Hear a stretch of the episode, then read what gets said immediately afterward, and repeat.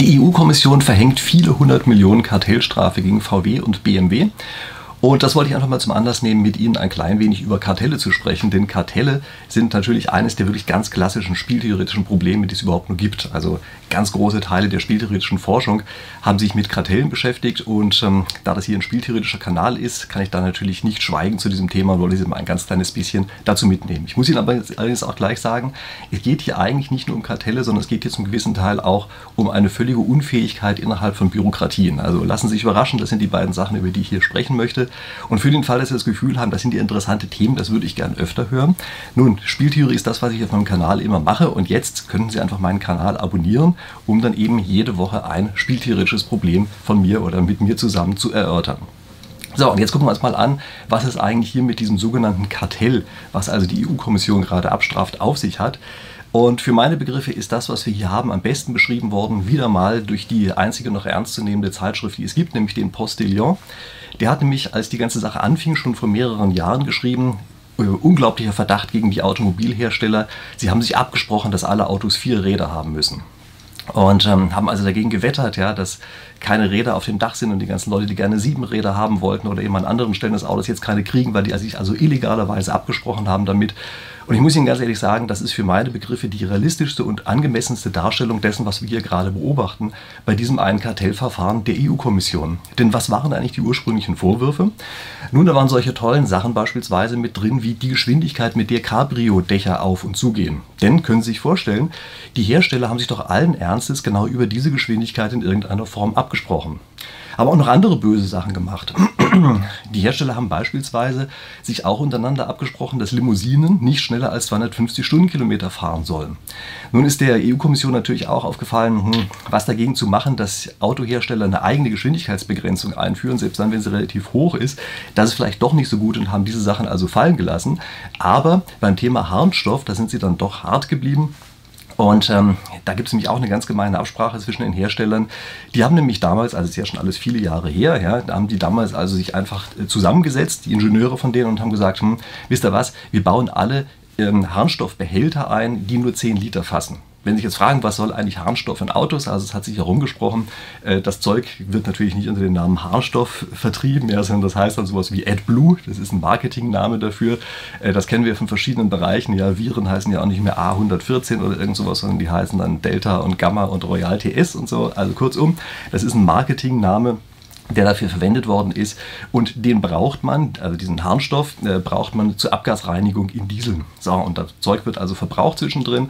Und jetzt haben die sich also abgesprochen, die Hersteller auf technischer Ebene, und haben gesagt, wir bauen alle nur so 10 Liter Behälter dafür ein. Ist das eigentlich was Schlimmes? Und äh, hier muss man erstmal ein ganz kleines bisschen im Hinterkopf behalten, was passiert damit. Also wir haben, das hält also für mehrere tausend Kilometer jeweils und muss dann irgendwie aufgefüllt werden. Und eine Intention, die bei dieser Absprache auch dahinter war, die war die, dass es sich für die Tankstellen, Tankstellenbetreiber überhaupt lohnt, tatsächlich auch Harnstoff-Zapfsäulen aufzubauen. Ja, also auf die Art und Weise müssen die Autos dann eben häufiger mal sozusagen zwischentanken, auch zwischen den Wartungsintervallen. Und dadurch lohnt es sich für Tankstellen hier, äh, für Tankstellenanbieter, diesen Harnstoff tatsächlich in der Zapfsäule anzubieten. Und das wäre natürlich eher gut insgesamt für die Branche, auch für die Verbraucher, wenn man das eben auf eine ganz einfache Art und Weise nachfüllen könnte. Und was macht jetzt die EU-Kommission? Nun, die stellen sich jetzt hin und tun so, als wäre das Teil dieser illegalen Geschichten, die damals, die damals bei der Schummelsoftware, bei den Diesel entstanden sind. Und das ist einfach eine Vermischung von Dingen, die in dieser Form so überhaupt nicht akzeptabel ist, die auch nicht sachgerecht ist. Man kann sich natürlich darüber unterhalten, ob es sinnvoll ist oder nicht. Ob jetzt alle die gleiche Behältergröße einbauen und übrigens tatsächlich äh, hat sich dann BMW beispielsweise gar nicht dran gehalten, die haben also größere Behälter eingebaut. Ich möchte aber auch mal kurz darauf hinweisen, solche Absprachen sind nicht einfach nur in der einen Richtung, wie man denkt. Also das ist nicht etwa so, dass diese 10 Liter Begrenzung unbedingt eine nach oben sein muss. Es ist ja dann auch eine nach unten, wenn sich die Hersteller daran halten. Also man verhindert damit beispielsweise, dass irgendwelche Autohersteller einfach nur 5 Liter äh, Behälter einbauen oder auf die Art und Weise beispielsweise die Wartungsintervalle künstlich verkürzen. Also das muss gar nicht mal so schlecht sein äh, für die Verbraucher, wenn es diese Art von technischer Absprache gegeben hat. Und ähm, die, das, diese Absurdität, die da drin steckt, die ist so stark, stark, dass auch die äh, EU-Kommission selber sagt, na ja, das ist ja völliges Neuland, was wir hier betreten. Das ist ja eine ganz andere Art von Kartell. Und deshalb sind in diesem einen Augenblick auch noch so ein bisschen nachsichtig und so. Ähm, also keine Ahnung, was man wirklich davon zu halten hat. Äh, meine Einschätzung ist, die EU-Kommission will sich im besten Fall selber einfach nur wichtig machen. Und im schlimmeren Fall ist das eine Kampagne gegen den Diesel, die hier irgendwie mit Scheinargumenten geführt wird. Und was mich übrigens auch wirklich ärgert, ist, dass Journalisten zum großen Teil diesen Sachverhalt überhaupt gar nicht angemessen wiedergeben, sondern einfach nur die Pressemitteilung der EU-Kommission abschreiben und im Grunde genommen so tun, als äh, handle es hier tatsächlich um echtes Kartell. Also eine Ausnahme beispielsweise ist das Handelsblatt, was extrem differenziert auch kompetent darüber berichtet hat, aber an vielen anderen Stellen muss man wirklich sagen, haben sich hier die Journalisten überhaupt nicht mit Ruhm bekleckert, weil sie den dahinterliegenden Sachverhalt überhaupt nicht richtig wiedergegeben haben. Und schlimmer noch, die meisten haben es auch überhaupt gar nicht weitergedacht. Also denken wir mal außerhalb der Box sozusagen. Gucken wir uns einfach mal an, wie gut oder wie schlecht sind eigentlich im Allgemeinen technische Absprachen zwischen den Herstellern.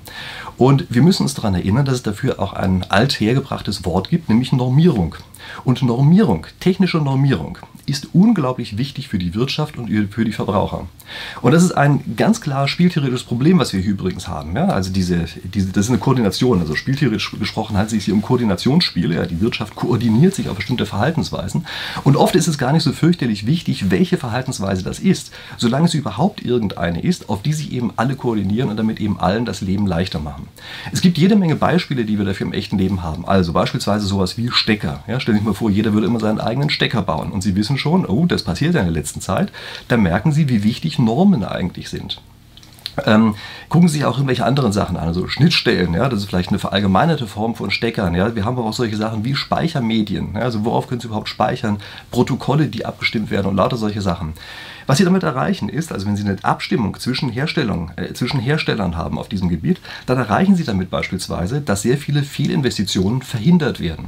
Denn wenn man nie genau weiß, welches System sich eigentlich durchsetzen wird, also jeder Hersteller kocht am Anfang sein eigenes Süppchen, dann irgendwann setzt sich ein System durch, dann heißt das, die ganzen ausgestorbenen Systeme waren im Grunde genommen Fehlinvestitionen, die von der Wirtschaft in den Sand gesetzt worden sind. Also das ist beispielsweise eine Sache, weshalb Normierung so unglaublich wichtig ist.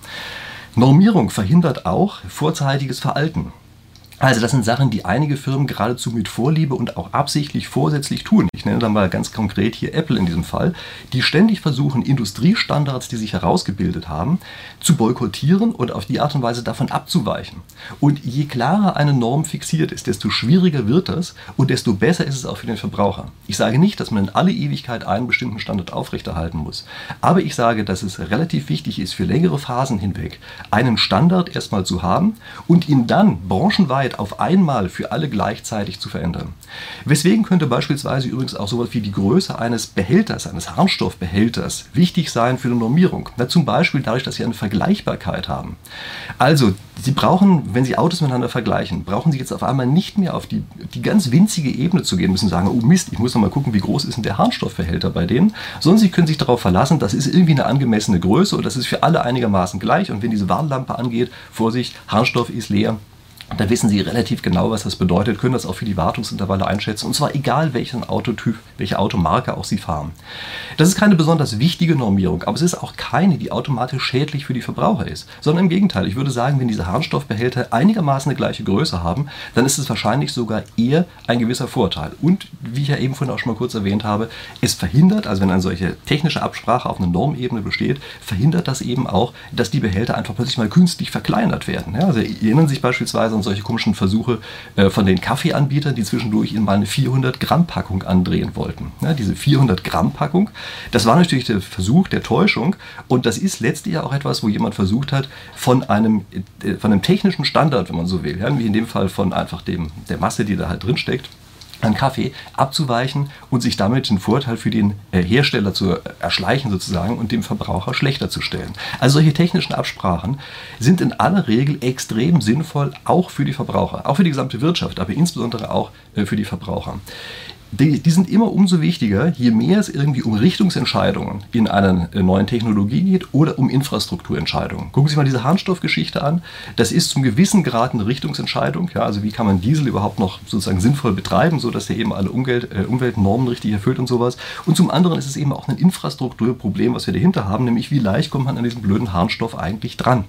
Und ähm, damit sind das schon Dinge, bei denen ich sagen würde, die sind tendenziell, sind das Bereiche, in denen eine technische Normierung mehr als sinnvoll ist. Und wo soll die denn entstehen? Also erstmal müssen doch einige Unternehmen untereinander über technische Standards bei sowas sprechen und dann wird das Ganze vielleicht auch ausgerollt, dass es irgendwo vom Deutschen Institut für Normierung aufgenommen wird und die sagen, ja, die Normgröße für einen Harnstoffbehälter ist 10 Liter oder sowas. Ja, wird hier sicherlich nicht passieren, ähm, wäre wahrscheinlich auch nicht passiert, aber in anderen oder verwandten Fällen sind das natürlich Dinge, die im nächsten Schritt passieren. Aber erstmal muss man sich darüber unterhalten, ähm, welcher Standard ist denn eigentlich eine sinnvolle Größe. Und diese Entscheidung, dass das hier als Kartell eingestuft wird, wird katastrophale Folgen haben für die weitere Entwicklung, auch gerade in der deutschen Automobilindustrie. Denn es gibt Bereiche, die im Augenblick so groß und so schwierig sind, dass sie von einem Hersteller alleine überhaupt gar nicht mehr erledigt werden können. Ich erinnere dann nur beispielsweise an so etwas wie autonomes Fahren. Das ist keine Sache für einen Hersteller, sondern das ist etwas, wo sich die gesamte Branche zusammensetzen muss und als gesamte Branche daran arbeiten muss, hier Standards und Methoden zu etablieren und zu entwickeln, mit denen eben die Autos selber fahren können.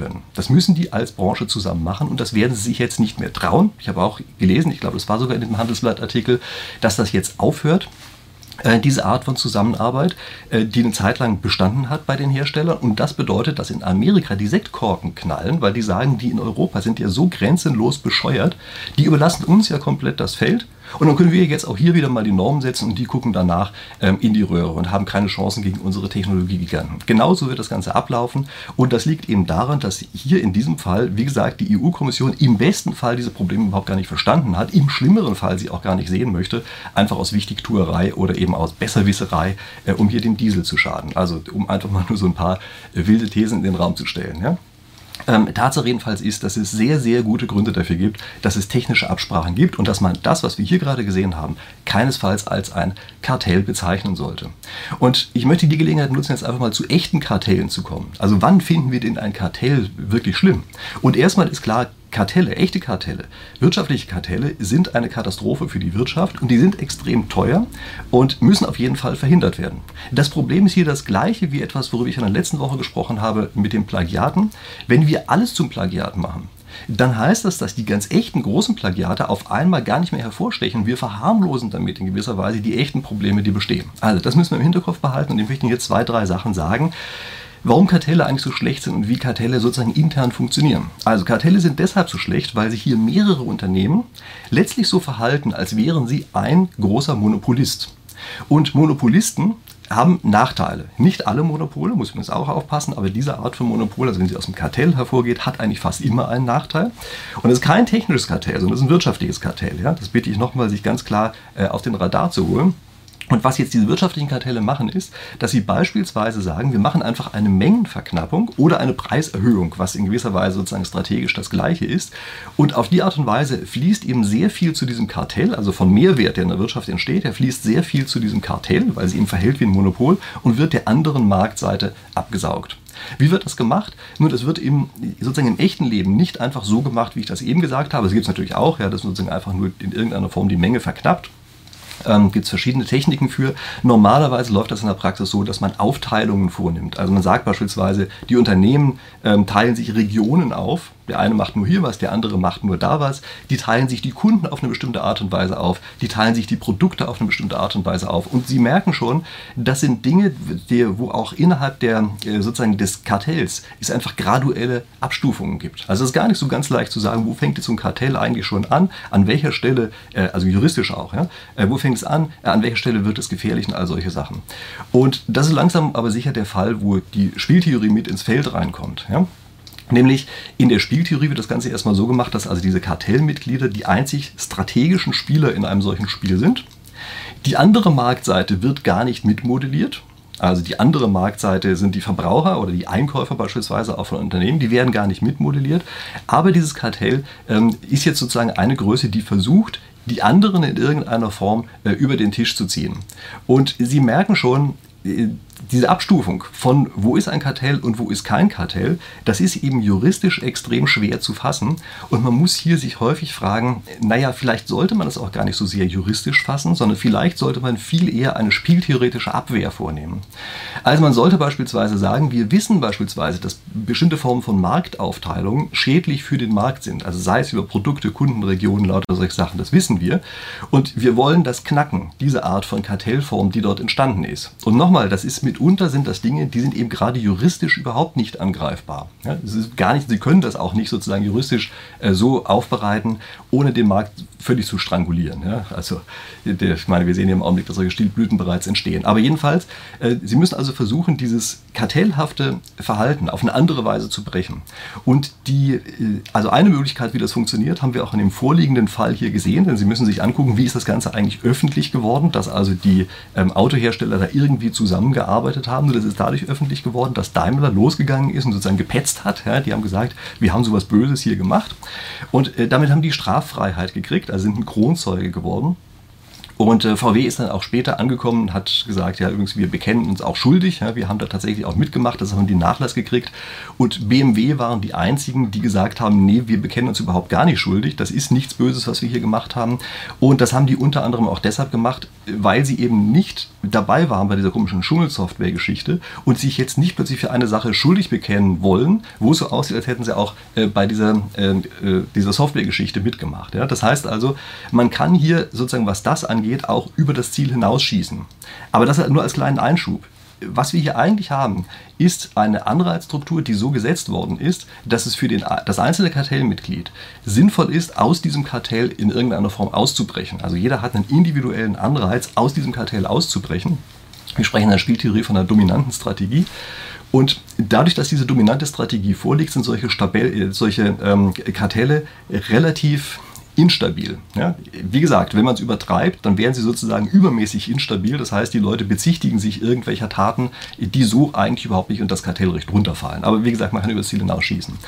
Und das ist der Punkt, wo was anderes mit reinkommt, nämlich spieltheoretische Beratung. Das ist etwas, was heutzutage tatsächlich immer wichtiger wird. Also man muss Unternehmen, auch wenn die beispielsweise für ihren eigenen Einkaufsprozess Dinge gestalten wollen, spieltheoretisch gestalten wollen, so dass auf der anderen Marktseite keine Kartelle entstehen, dann muss man das auf eine sehr geschickte Weise machen. Also ich denke, das, was hier die EU-Kommission gemacht hat, war keine sehr sinnvolle Gestaltung von Antikartell. Regelungen. Ja, die sind über das Ziel hinausgeschossen in gewisser Weise. Und das ist auch, wenn das Unternehmen anwenden, ist das auch ungünstig, wenn die es über das Ziel hinausschießen. Man braucht sozusagen genau das richtige Maß. Also wie viel Kronzeuge erlauben wir eigentlich und an welchen Stellen erlauben wir das? Ja? Also vielleicht braucht auch die EU-Kommission eine spieltheoretische Beratung. Äh, jedenfalls sehr viele Firmen brauchen das, wissen das heutzutage auch und nehmen das auch in Anspruch. Also spieltheoretische Beratung ist ein großes Thema geworden. Und äh, wenn wir jetzt beispielsweise mal dabei bleiben, wie knacken also Firmen beispielsweise die Kartelle von Zulieferern? Großes Problem bei Unternehmen, ja, aber wie äh, knacken die diese Kartelle? Dann machen die das nicht einfach so, dass mit dem Holzhammer draufgehauen wird, so wie das, was wir jetzt gerade gesehen haben, sondern das wird so gemacht, dass da graduelle Abstufungen eingebaut werden. Also es werden in die Art und Weise, wie beispielsweise Ausschreibungen gestaltet werden, da werden Mechanismen eingebaut, die in vielen kleinen Schritten und mit kleinen, sozusagen graduellen Abstufungen versuchen, äh, Kartellverhalten auf der anderen Seite zu eliminieren. Und das ist etwas, was sozusagen zu einer faireren Lösung für alle führt. Also eben kein plötzliches Überschießen auf der anderen Seite. Das ist normalerweise ungünstig, wenn man das erzeugt, dass die andere Seite sozusagen sich selber in eine übermäßig ungünstige Situation bringt. Sondern es kommt darauf, dass sie sozusagen eben gerade genau die Wahrheit sagen, ja, wenn man so will. Also das Truth-Telling nennt man das tatsächlich auch manchmal. Ja. Also die Mechanismen sind so aufgebaut, dass sie ihre wahren Preismöglichkeiten offenbaren. Und das ist eben die Kunst dabei, das durch graduelle Abstufungen genauso hinzukriegen, dass man das richtige Maß findet, wie man die andere Seite eben dazu bringt, eben tatsächlich hier die Wahrheit zu sagen und eben auch Kartelle aufzulösen. Und äh, es zeigt sich, dass damit riesige Einsparungen möglich sind. Also Unternehmen, die sowas anwenden, sind häufig selber völlig überrascht. Also wenn sie das vorher noch nicht gemacht haben und dann erstmalig mit so einer spieltheoretischen Optimierung anfangen, sind die völlig überrascht, was da plötzlich alles möglich ist, ähm, weil die vorher sehr häufig juristisch gedacht haben. Und da geht es letztlich um ganz andere Dinge. Also bis man mal juristisch irgendwie irgendwas nachweisen kann, das ist eine schwierige Sache und ob es dann das Richtige war, was man nachgewiesen hat, ist nochmal die nächste Sache. Dagegen ist es so, dass man durch diese vielen kleinen Anreize eben tatsächlich schafft, Kartellverhalten oder auch ähnliches oder Verhalten, was ähnliches wie Kartellverhalten, sozusagen in den Kinderschuhen äh, einzudämmen und auch graduell eben einzudämmen. Und dann kommen wir zum nächsten Problem. Äh, man muss häufig auch überhaupt erstmal erkennen, ist eigentlich Kartellverhalten bei beispielsweise den eigenen Zulieferern in irgendeiner Form ein Problem? Also kann ja sein, dass die sowieso schon alle richtig verhalten. Und das ist sozusagen die nächste Aufgabe, die bei einer spieltheoretischen Beratung ganz große Rolle spielt dass man sich einfach mal anguckt, ja, liegt denn da jetzt eigentlich eher ein Kartellverhalten vor? Und man muss dazu wissen, äh, Kartelle können eigentlich nur auf relativ einfachem Verhalten aufbauen. Also sowas wie in der einen Runde krieg ich's, in der anderen kriegst du's. Oder du kriegst das eine, ich krieg das andere. Ja, Parallelaufteilung und solche Sachen. Kompliziertere Sachen gehen meistens nicht, ähm, weil die, die Teilnehmer dann sozusagen sich nicht mehr dran halten können, weil sie es nicht mehr äh, richtig überprüfen können. Dann brechen solche Kartelle normalerweise auch sofort zusammen. Also es sind meistens relativ einfache Verhaltensweisen. Und wenn man die kennt, dann kann man ebenfalls durch eben spieltheoretische Überlegungen sich fragen, ja, was, was ist denn das, wonach wir suchen müssen auf der anderen Seite? Und findet auf die Art und Weise eben Kartellverhalten heraus. Meistens ist es dann nicht juristisch nachweisbar, darum geht es auch überhaupt gar nicht, sondern es geht darum, dass man hier zwei Sachen hat, nämlich zum einen eine abschreckende Wirkung, also wenn die Kartellanten wissen, oh je, die anderen entdecken uns relativ schnell, sind die sowieso schon wesentlich vorsichtiger und zum anderen geht es darum, dass wenn man so ein Kartellverhalten entdeckt, bei seinen Zulieferern zum Beispiel, dass man dann das nächste Mal die Ausschreibungen anders gestaltet, anders zuschneidet, lauter kleine Tricks anwendet ähm, um genau dieses Verhalten zu verhindern, so dass sie es also gar nicht mehr so machen können, wie sie es in der Vergangenheit getan haben. Ja, also wie gesagt, spieltheoretische Beratung, das ist im Augenblick auch ein richtiges ein richtiges Problem, nein, eine richtige Lösung muss man eigentlich sagen, eine richtige Lösung für ein praktisches Problem geworden, was ein richtiges Thema ist, äh, was eine immer größere Bedeutung einfach gewinnt auf den echten Märkten. Äh, für den Fall, dass Sie sich dafür interessieren, äh, Sie irgendwie Kontakte brauchen oder sowas, sprechen Sie mich gerne an. Ich stelle gerne Kontakt her, ich kenne jede Menge Leute, die in dem Bereich genau solche Sachen machen. Also das ist wirklich ein interessantes Feld. Okay, jetzt ist das, was ich hier erzählt habe, ist so ein bisschen teilweise auch so ein Insider-Kram, keine Ahnung, ob der YouTube-Algorithmus hier tatsächlich die Leute richtig findet, die sich dafür interessieren. Für den Fall, dass Sie jemanden kennen, von dem Sie sagen, ja genau, der würde auch gerne mal die Hintergründe zu so einer Kartellgeschichte so ein bisschen genauer wissen, vielleicht nehmen Sie einfach äh, den Knopf, der hier unter dem Video drunter ist, äh, wo drauf steht Teilen. Ja, dann können Sie vielleicht per WhatsApp oder Mail oder sowas das direkt an die Leute schicken, von denen Sie wissen, die interessieren sich eben auch für solche etwas spezielleren Sachen.